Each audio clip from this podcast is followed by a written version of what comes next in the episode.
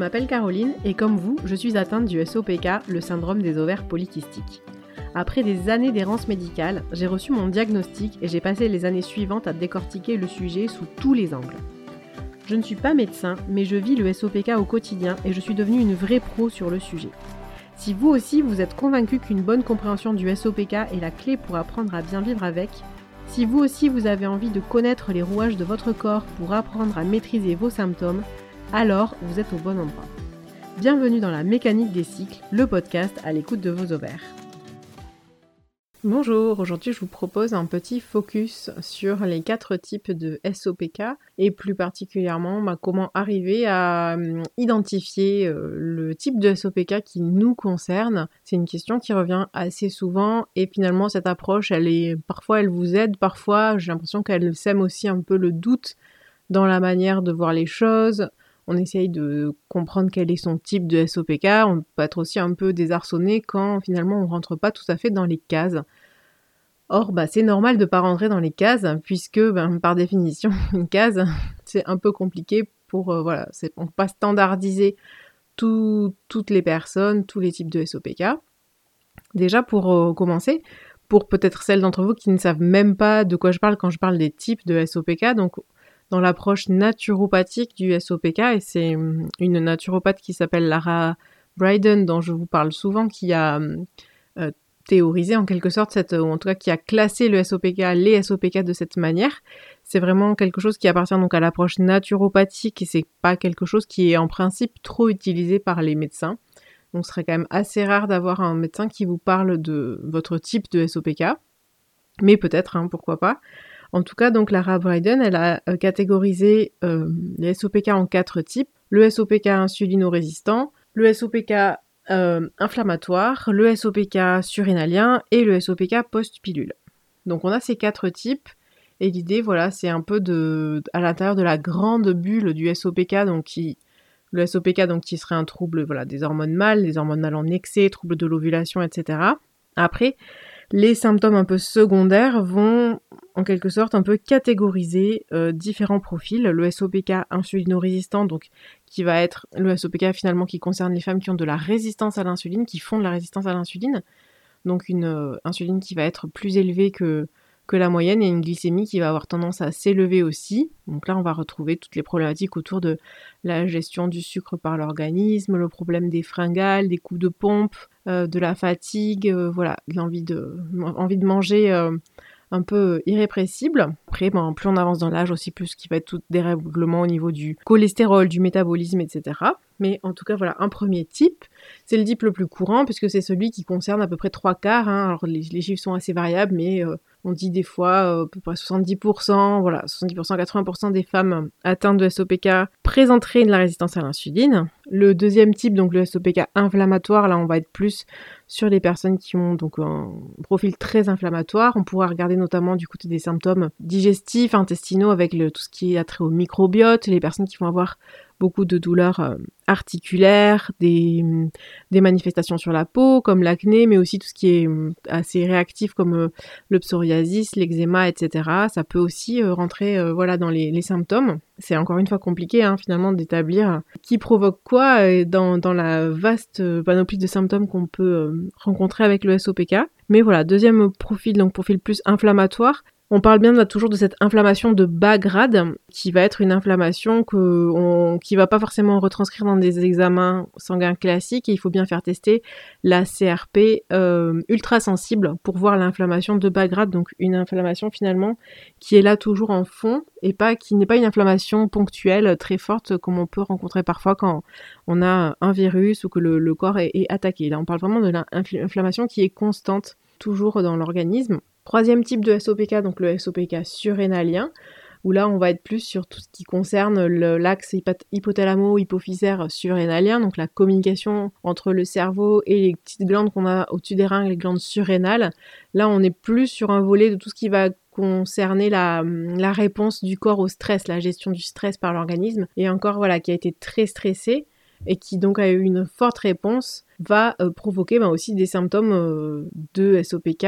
Et là, on regardera plus notamment du côté de l'hormone DHEA ou le sulfate de DHEA dans les analyses sanguines qui peut nous donner une, euh, une indication s'il est très élevé que c'est donc c'est une hormone mâle, hein, le DHEA, et que c'est c'est plutôt du coup une, élévation des hormones mâles, mais du côté surrénalien et par opposition à plus une sécrétion de testostérone donc par les ovaires. Donc là, on serait plus peut-être dans le cas du SOPK euh, insulino-résistant. Et le dernier type de SOPK, donc le SOPK post-pilule, qui correspondrait sur euh, un SOPK temporaire, en fait, une espèce d'effet euh, rebond suite à un arrêt de pilule, c'est-à-dire des ovaires qui vont, en se remettant à travailler, produire des follicules, de l'acné qui peut arriver, voilà, pareil, parce qu'on a, en fait, les hormones remontent, donc de fait, on a quand même, par cette manifestation hormonale, ben, des symptômes qui peuvent apparaître. Moi, c'est alors pour le coup, dans les quatre types de SOPK, le SOPK post-pilule, moi j'ai toujours un peu de mal avec ça parce que de par son caractère temporaire, en fait, n'est pas pour moi un vrai SOPK au sens de la, du syndrome de la maladie qu'on peut avoir, puisque ben en fait il va euh, disparaître, il va être euh, vraiment dû à cet arrêt de pilule. En fait, c'est plutôt la conséquence de la relance du corps. Et en fait, la relance du corps, c'est un peu après une pilule, ça peut être un peu comme une espèce de nouvelle adolescence hein, finalement, c'est-à-dire que ben oui, forcément nos hormones euh, augmentent puisqu'elles étaient éteintes sous pilule, donc là elles vont réaugmenter et on va se retrouver avec des symptômes qu'on n'avait pas, des symptômes qui sont dus à cette activité hormonale qui se met en place, donc euh, ben, potentiellement voilà l'acné, peut-être la, la, chute de cheveux, une variation du poids, euh, voilà, des choses comme ça qui vont pouvoir être vues. Et ce qui me, gêne un peu, c'est justement bah, que le caractère temporaire en fait effectivement peut-être euh, une imitation en fait des symptômes du SOPK, mais peut-être plus une imitation qu'un véritable SOPK. Ça, c'est une petite parenthèse. Et donc, pour se retrouver dans ces quatre types, parce que c'était un peu la, question, j'avais traité un plus en détail dans mes premiers épisodes de tous, ces grands axes, euh, l'inflammation, la résistance à l'insuline, le côté surrénalien. Vous avez des épisodes pour vous référer pour aller plus en détail. Et l'idée, bon, souvent on, présente en fait cette approche de, Lara Bryden et on oublie euh, de dire qu'il y a donc les quatre types et puis il y a un, schéma en fait dans, le livre de Lara Bryden, euh, Period qui est vraiment un, livre que je vous conseille. Il y a le schéma en fait qui va avec et qui indique comment on se repère. C'est-à-dire qu'en fait, la première question à se poser, c'est est-ce que j'ai de l'insulinorésistance Si vous avez de l'insulinorésistance, vous pouvez vous euh, ranger entre guillemets dans la catégorie SOPK insulino-résistant.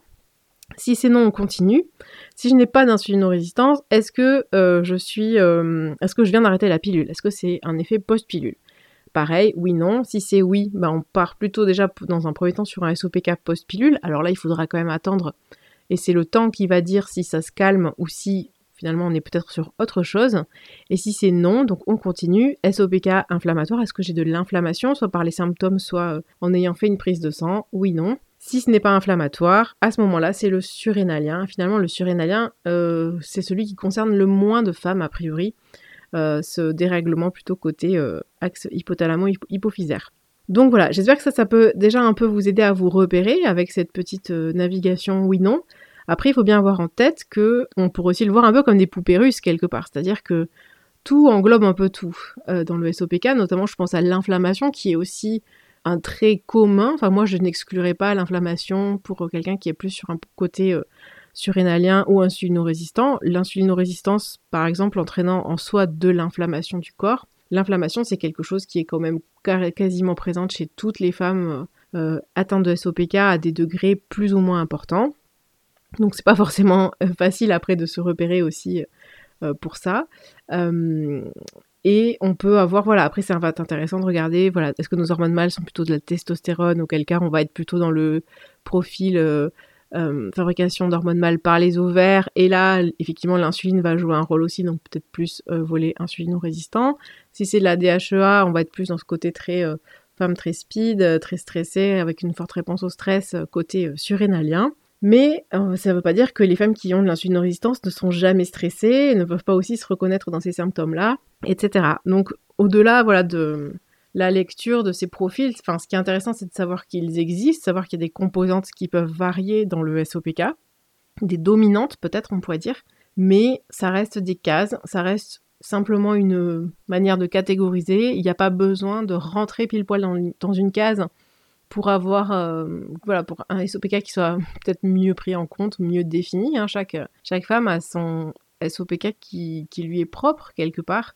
Donc voilà, ne vous stressez pas trop non plus si vous, malgré tout ça, vous n'arrivez pas vraiment à définir euh, quel est votre type de SOPK. Ça ne doit pas euh, être un frein pour, voilà, pour accompagner vos symptômes et pour votre prise en charge ensuite. Tout en gardant en plus en tête que comme ça appartient au volet de la naturopathie, c'est pas une classification en fait qui est euh, officiellement reconnue. J'espère que ça vous aide un petit peu plus à avoir euh, soit quel est votre type de SOPK ou au contraire à vous détacher de cette idée euh, des types de SOPK.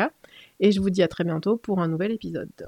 Merci à vous toutes d'avoir écouté cet épisode de la mécanique des cycles jusqu'au bout. Retrouvez-moi sur le compte Instagram du podcast, at la mécanique des cycles, et n'hésitez pas à venir me dire ce que vous en avez pensé. Si vous aimez la mécanique des cycles, vous pouvez laisser au podcast une très bonne note et un commentaire sur Apple Podcast, Spotify ou sur votre plateforme d'écoute préférée. Cela aidera beaucoup le podcast à se faire connaître et à toucher encore plus de femmes. A très bientôt pour un nouvel épisode et d'ici là, portez-vous bien